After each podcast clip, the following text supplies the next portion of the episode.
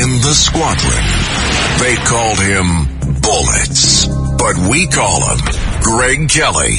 Greg Kelly is on the air on the Red Apple Podcast Network. Oh, what are they lying about now? Ah, yes, Donald Trump in Michigan in 2020. He dared call up an election official and say, I think your election's wrong. I think your election's uh, corrupt. In Detroit, Michigan, I would, uh, uh, uh most definitely. Have you been to Michigan lately? Have you seen the situation? Something like four of the last five mayors have gone off to jail. Um, but I'll get to that thing in a moment. First, there's also the outrage. And look, it's every now and then it, you got to check in with what the fakers are doing. Um, and remember what, when Donald Trump says things that he says, he's, the key to it is he's basically always right.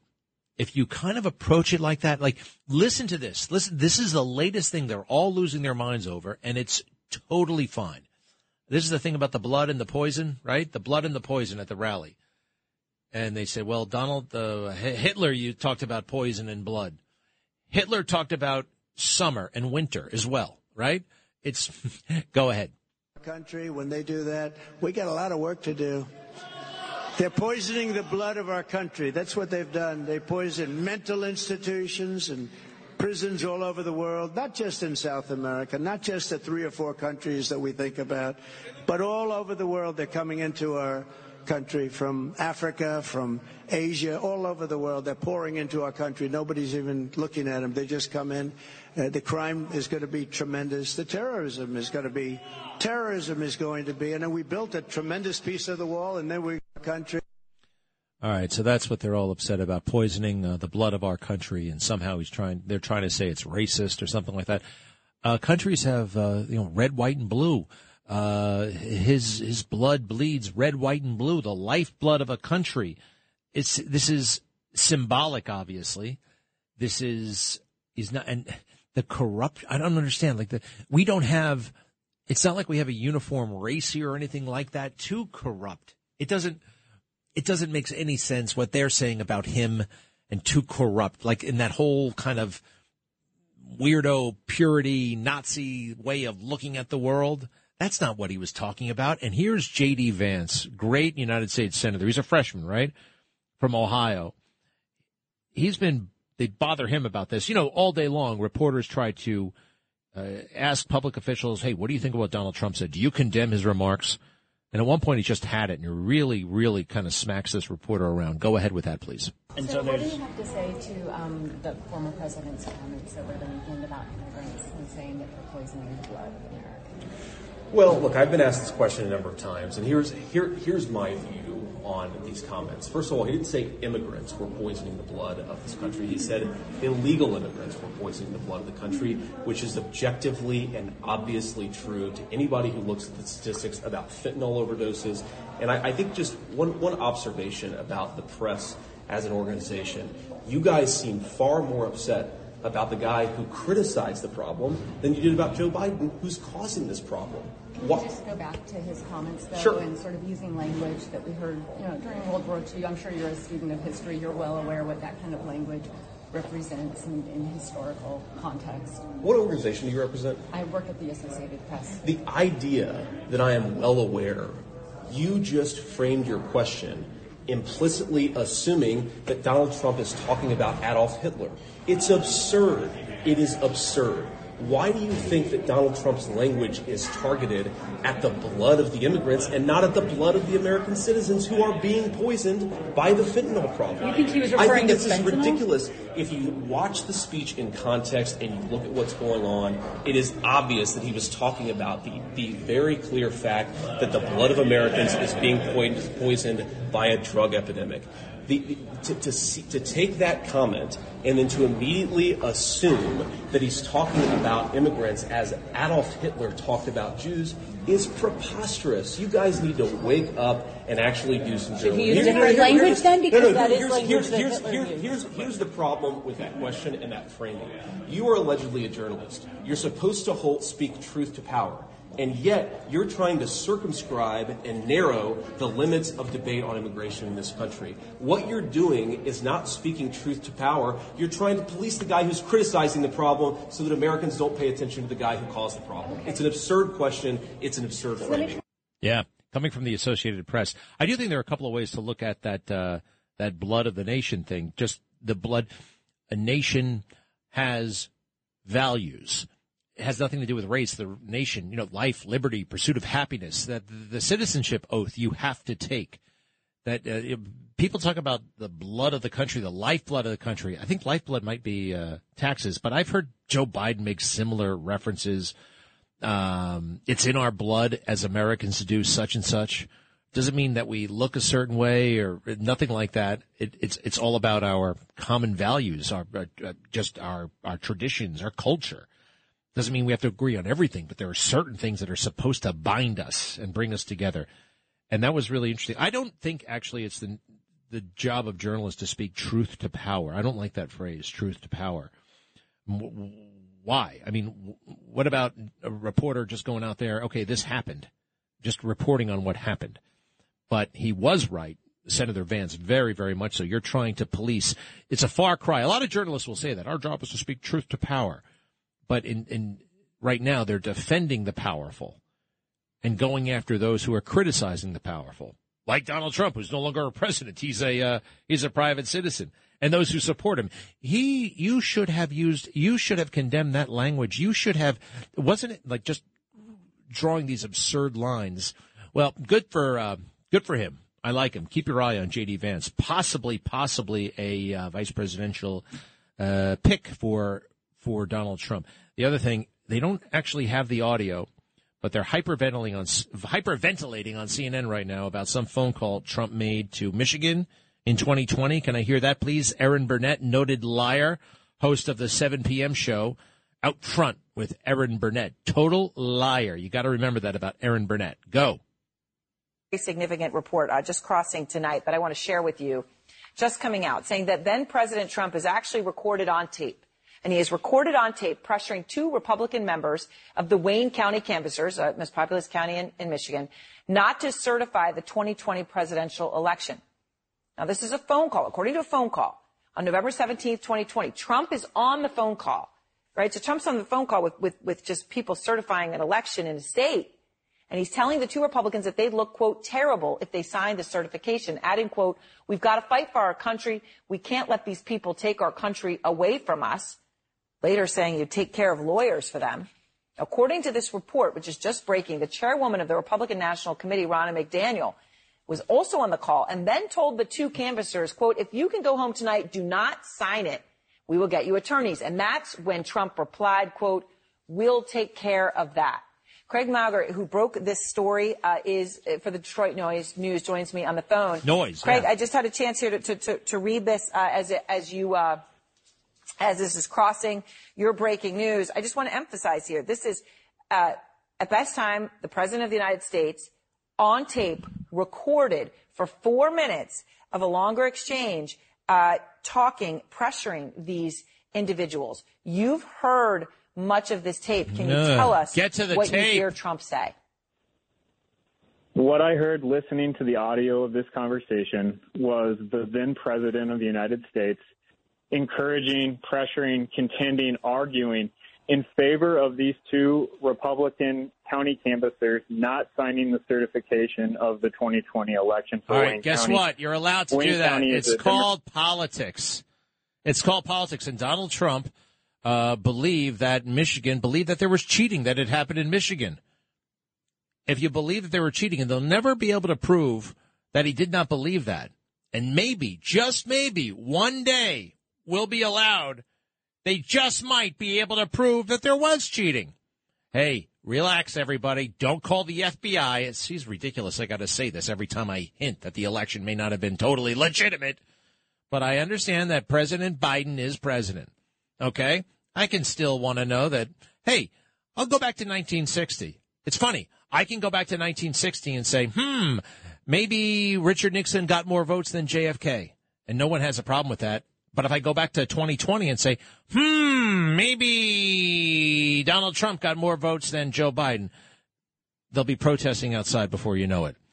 They'll be calling the FBI and FCC, and you get all kinds of ooh, ooh, ooh, ooh, don't go there. Why the hell not? I understand. Just like JFK, he was the one inaugurated on January 20th, 1961, and so was uh, George W. Bush. Hey, I could re- I could actually. Uh, how many votes were cast in in Florida? 15 million, and and Bush won by 537. Will we ever really know who actually won that election? I know this that Lyndon Johnson lost a Senate election in 1948. Lost. And he cheated with 43 votes. They cheated. They, they, they outright cheated. They admitted it later. Lyndon Johnson would never have become president had he not been elected to the Senate then, but he became president November 20th, 1963. Okay. I don't go around trying to say he wasn't president. I'm not trying to go around saying that Joe Biden is not president. So we can talk about that election we should be able to talk about it without fear of reprisal. All right, Carlotta from Rhode Island, welcome back. Hi. Happy holidays. Happy holidays. Merry Christmas. Thank you. You too. Um, you were talking about Ron DeSantis before and his ambition. Mm-hmm. I was telling your screener that sometimes I think it's not so much whether the candidate is ready to be president as that the wife is ready to be first lady and she has undue influence. She has undue influence with her husband? Yes. Well, what do you mean by undue? I mean, uh, what does that mean? Undue influence. The person, your your your your spouse is a lot of allowed allowed to have a lot of influence. What do you mean by undue exactly? Uh, that she she's not really uh, enlightened about his chances of being a candidate. Uh, well, let me tell you something. It wasn't just her. I mean, the entire fake uh, Republican establishment was all in for Ron DeSantis. It wasn't like it was, what's her name, Casey DeSantis's sole idea. You know what I mean? I mean, it wasn't like they pushed this on anybody. The whole Republican establishment embraced the DeSantis candidacy. Wouldn't you agree? Yes, but I still say I'm not talking about her in particular. I'm just saying insert. In, it could be a lot of times the wife may even know that maybe he's not quite ready. Maybe he is a bit too young. Maybe we should wait a while. But it's her desire to be first lady that uh, overrides her good judgment. I don't know. I mean, I think it's more about wanting your husband to be president than being first lady. I don't know. I've seen her. She is uh, an interesting cat. I can't figure her out. She, I finally heard her talk, and she sounds a lot more serious than I thought she would sound. Uh, some people say that she is the brains behind the operation. The operation is not going very well. I think she's a bit too rigid. And, uh, but then again, I never met the lady. Um, and I'm sure she's nice, but, but who knows? All right, Carlotta, everything else good up there in Rhode Island? You ever see that Sheldon Whitehouse, uh, senator? That horrible, miserable, racist guy at that beach club? I have something else to say. Excuse me, Carlotta. I don't like it when you just blow me off. Do you know Sheldon Whitehouse and his horrible, racist, uh, whites only beach club? No, I do not. All right. Really... Well, thank you for answering the question. Now you can say something. Thank you. Okay. I belong to a different beach club. Uh, anyway, uh, I do you what you said about uh, the wife thinking it, her husband is ready. Do you agree that Bill Joe Biden didn't want to be first lady more than her husband, knowing that her husband was ready to be president? Wait, what? What? What? Does that hold true for Jill Biden? Do you think she really thinks that her husband is ready to be president again? I, uh, I, uh, Jill Biden is a very bad person, I think, and she's not a doctor. Who knows what's going on there? They're desperately clinging to power because it protects them. So uh, I don't know. You make it sound like there's something we can do about it. You know, like what are we going to do about the first ladies? It's up to them, right? I mean, you can't you, you can't get involved in the couple. You can't get involved in their pillow talk, right? Well, it's just sad for us that that so much hinges on personal power. All right, I would just say this. You know, it wasn't up to Jill Biden. It wasn't up to Casey DeSantis. All right, these guys themselves are. You know, some of them were born this way. You know, from four years old, they want to be president of the United States, and they're going to find a woman who will help make that happen. And uh, may have happened in both of these cases. I don't know. Thank you very much, Carlotta, and I'll be right back. Greg Kelly on the Red Apple Podcast Network. Wow, 35 years ago yesterday, the um, Pan Am Flight 103 blew up over Lockerbie, Scotland.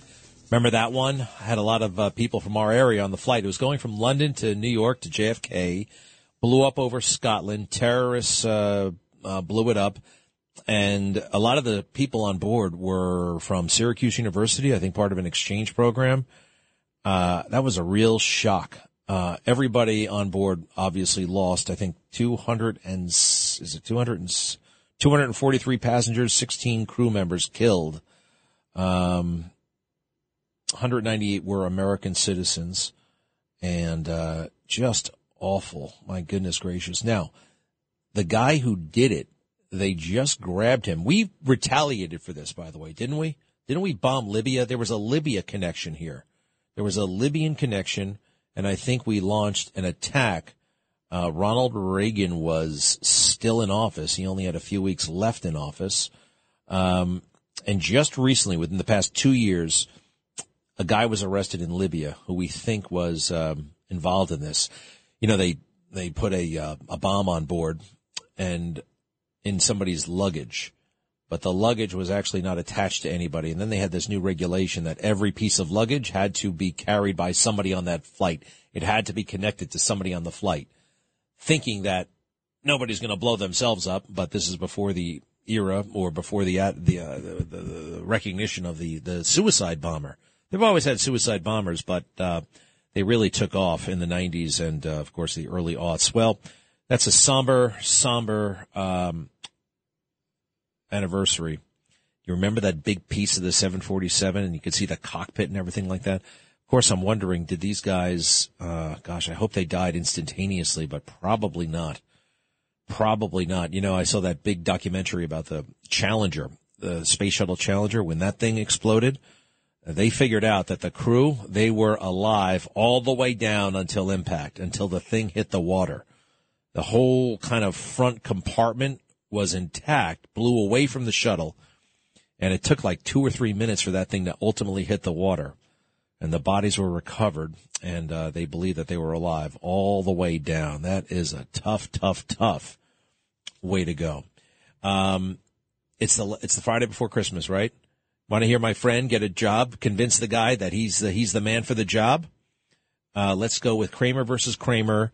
This is Dustin Hoffman he just got fired. He needs a job, and if he doesn't get one, he's going to lose custody of his kids. So he goes to the employment agency, and he means, oh shoot, there's the music. Right when we come back, and you too, Mike, Adam, Barbara, and the rest. I'll be right back. And if you can, Kramer versus Kramer. It actually works. It's actually a great Christmas movie. Here we are, the Friday before Christmas. What a chillax day. I hope you're having a good one.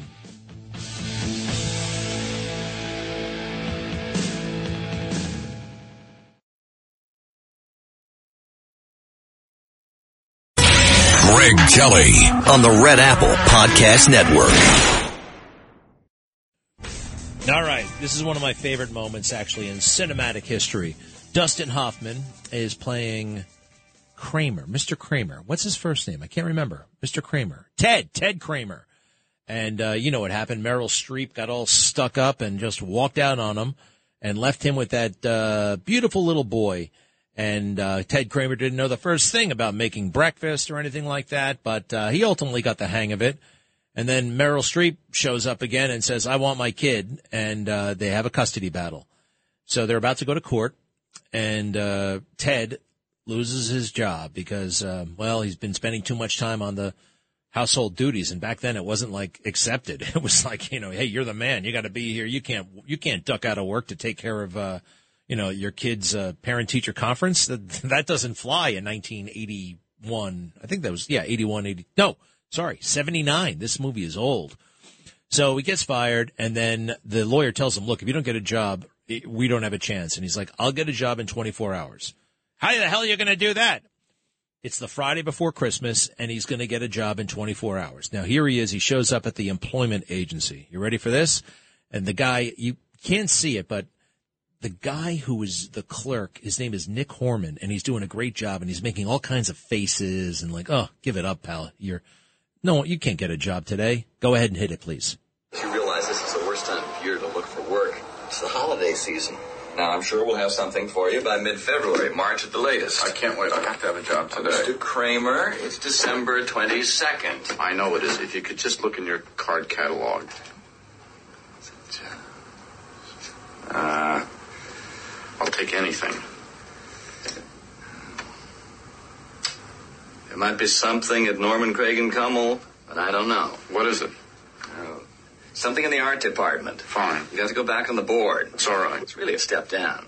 Cut in salary of almost five thousand per year. I'm sure you'll be much happier if you wait until after the first. Okay, do me a favor. Call up Norman Craig and Kummel. Make an appointment for me today at 4 o'clock. It's the Friday before Christmas. Yeah, I know that, but it's still a work day. Please. Nobody's going to want to. You call him up or I call him up. If I call him up, you don't get a commission. Right? My, we are a hot shot, aren't we? Yes, we are. Yes, we are, he said. Yes, we are. He's so determined. Ted Kramer is going to make it happen. The actor, I actually met him many years later. Uh, Nicholas Hormann is the uh, agency uh, clerk there, who's giving him a hard time. It's the Friday before Christmas. There could be something at Norman Craig and Kummel, but I don't know. Something in the art department. You have to go back on the boards. I'm sure you'd be much happier if you wait until after the first. Anyway, just a great, great, great scene. Then I got the next scene. He shows up. It's they're having a Christmas party. He barges into the Christmas party. He's like, and he, uh, he, they love. The first guy is looking at his uh, portfolio there because he's an ad man. Oh, I love this stuff. You're very talented. We'll get back to you in two weeks. It's like, no, no, no, no, no, no. Let me talk to the, your, let me talk to your boss. So they bring his boss in and then we take it from there. Go ahead, please. Oh, we don't have that second one? Thought I sent it. Oh, well. Anyway, he, uh, he basically, he shows him the portfolio and he goes, we'll let you know after the holidays. We'd like some time to think about it. No, gentlemen, this is a one day offer. You saw my portfolio. You know I can handle the work. I'm willing to take a pay cut. The only thing is, you have to let me know right now, not after the holidays, uh, not after the first of the year. If you really want me, you let me know right now. And they look at each other and like, uh, Mr. Kramer, can we have a minute? Sure. And then they he leaves and he's very lonely. Everyone's partying and everyone's having a great time, and he's sitting there like just waiting to see the fate of his life, what's going to happen. And then they say they, a couple of minutes later they call him in, Mr. Kramer, and he walks into the office and the guy says to him, "You got yourself a job. Congratulations!" And he shakes hand. He's like, "Really? Wow, yeah." Thank you, thank you. And uh, then he walks out. He's so happy, and that Christmas party is raging. And what does he do? He walks up to some hot woman he's never met before and kisses her right on the lips. Big old kiss. So he goes from getting a great big new job and he made it happen to committing a fireable offense, maybe even a, an arrestable offense, uh, 20 seconds later. But it was back in the 80s, 70s. You could do stuff like that, I guess. Maybe, probably not. Shouldn't have. Um, I'm told that what's his name, uh, Dustin Hoffman, actually ad libbed that. he thought it'd be good. And when you're the movie star, you can do stuff like that. Anyway, great scene, great movie. And there's something about that, just uh, determination, not taking no for an answer. And you can see it in that film. Uh, da, da, da, Barbara is standing by. You did something special last night? Oh, I did. I was on the National Faith Advisory uh, Board's uh, prayer call with President Trump and that was wonderful. He came on and he shared his thoughts about Christmas and the importance of Christmas. He shared his thoughts about America not existing were it not for God's blessings. And he talked a little bit about Israel and about the problems in Israel. And his comment was that needs to be fixed. We will fix that. So he prayed and touched our hearts. Two rabbis prayed, one from Israel who said that Hamas, Hamas attacked because America is weak, and they wanted to know if they, they wanted to test our limits, what we would do. It was a wonderful prayer call, and that came out of President Trump's work during his administration for religious freedom with his White House Faith and Opportunity Initiative. Oh. So when I hear when I hear you you played before, what's your name? Um, it, talking about God and, and morals and so forth, Nikki Haley, did not ring true. Did not at all. She put that mask on for the ad. Hmm. Donald Trump is proven to support Christianity, to support religious freedom, and to support all Americans' rights to participate in our government regardless of your religious beliefs. I love it, Barbara. And guess what? Guess what? Donald Trump just scored a major legal victory. The Supreme Court rejects the appeal from the special counsel to expedite the Trump immunity case. Now, that might be a, wor- a wordful or a mouthful, but this is a big, big deal. So Trump is arguing uh, before the judge that he should be immune from most of this stuff because under presidential authority and executive power, he was entitled to do what he did.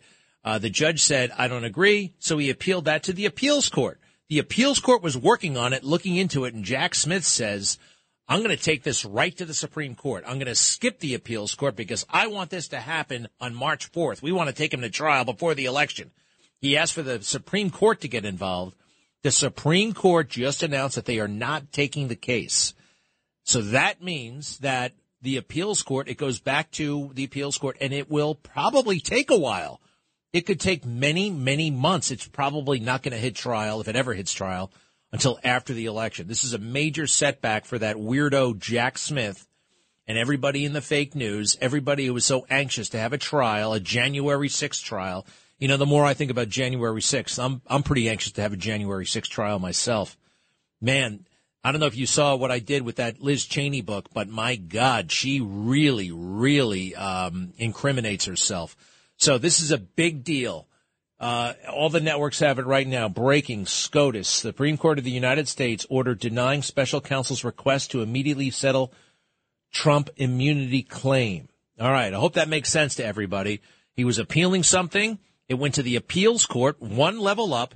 That's where it was supposed to be decided, and it will be decided that aggressive, uh, unscrupulous zealot, uh, Jack Smith, jumped ahead to the Supreme Court, said, No, I want you guys to take it right now.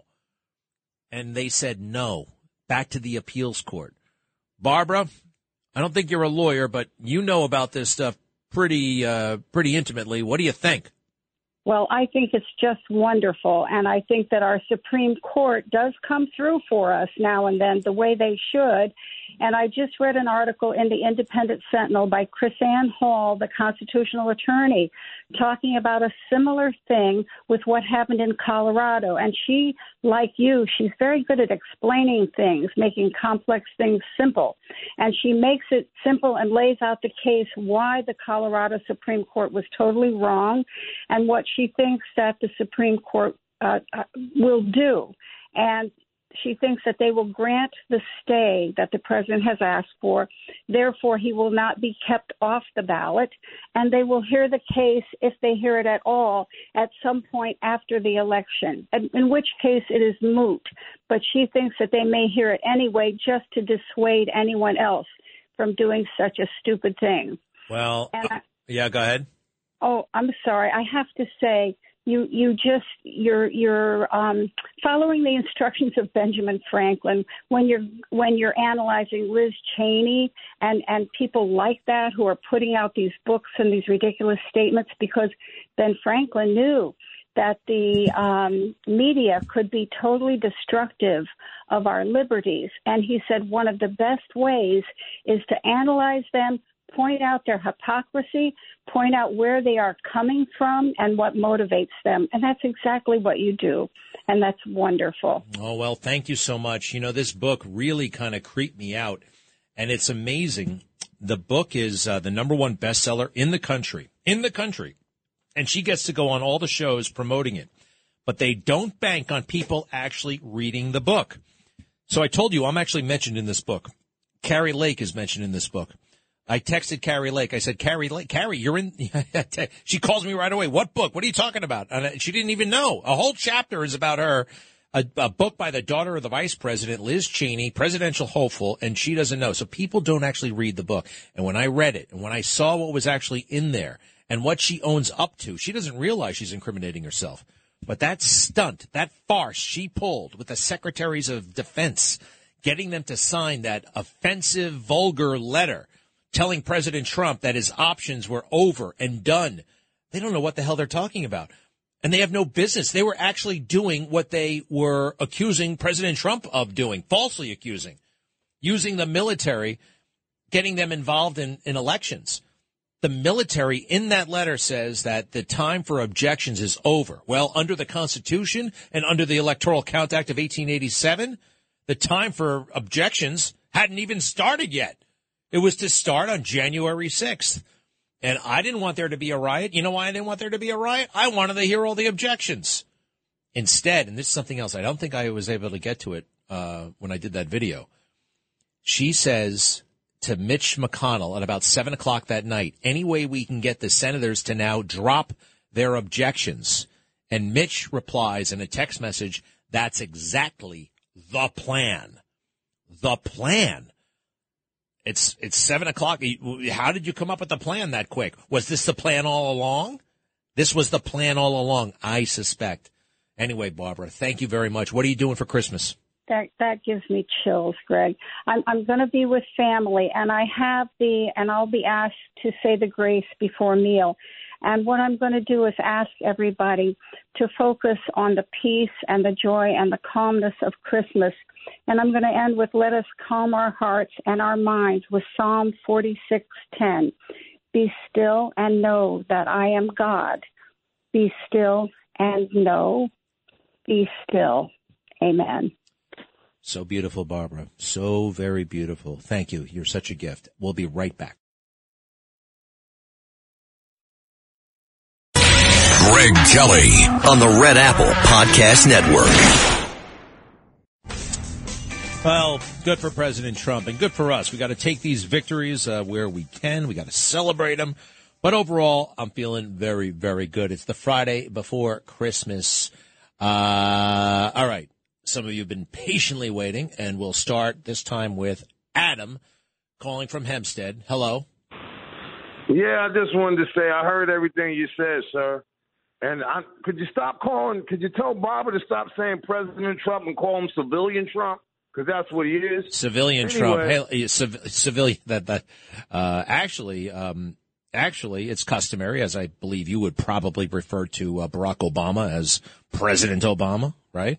I mean, um, you can call him Trump if you want. Barbara can call him anything, anything she wants, and you too, by the way. I may hang up on you if you get carried away, but Adam, come on, come on, Adam. All right, what else?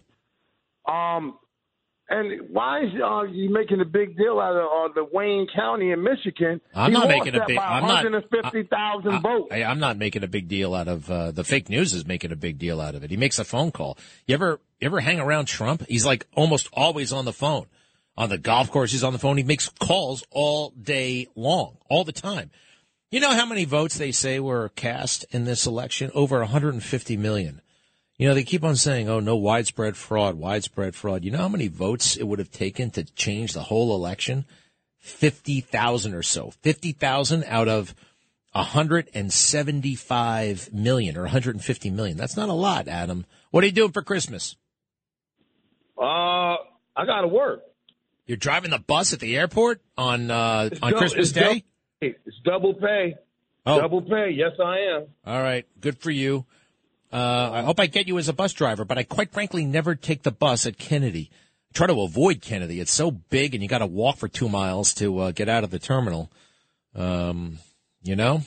Closed. If the air transit closed, you would have to take the shuttle bus.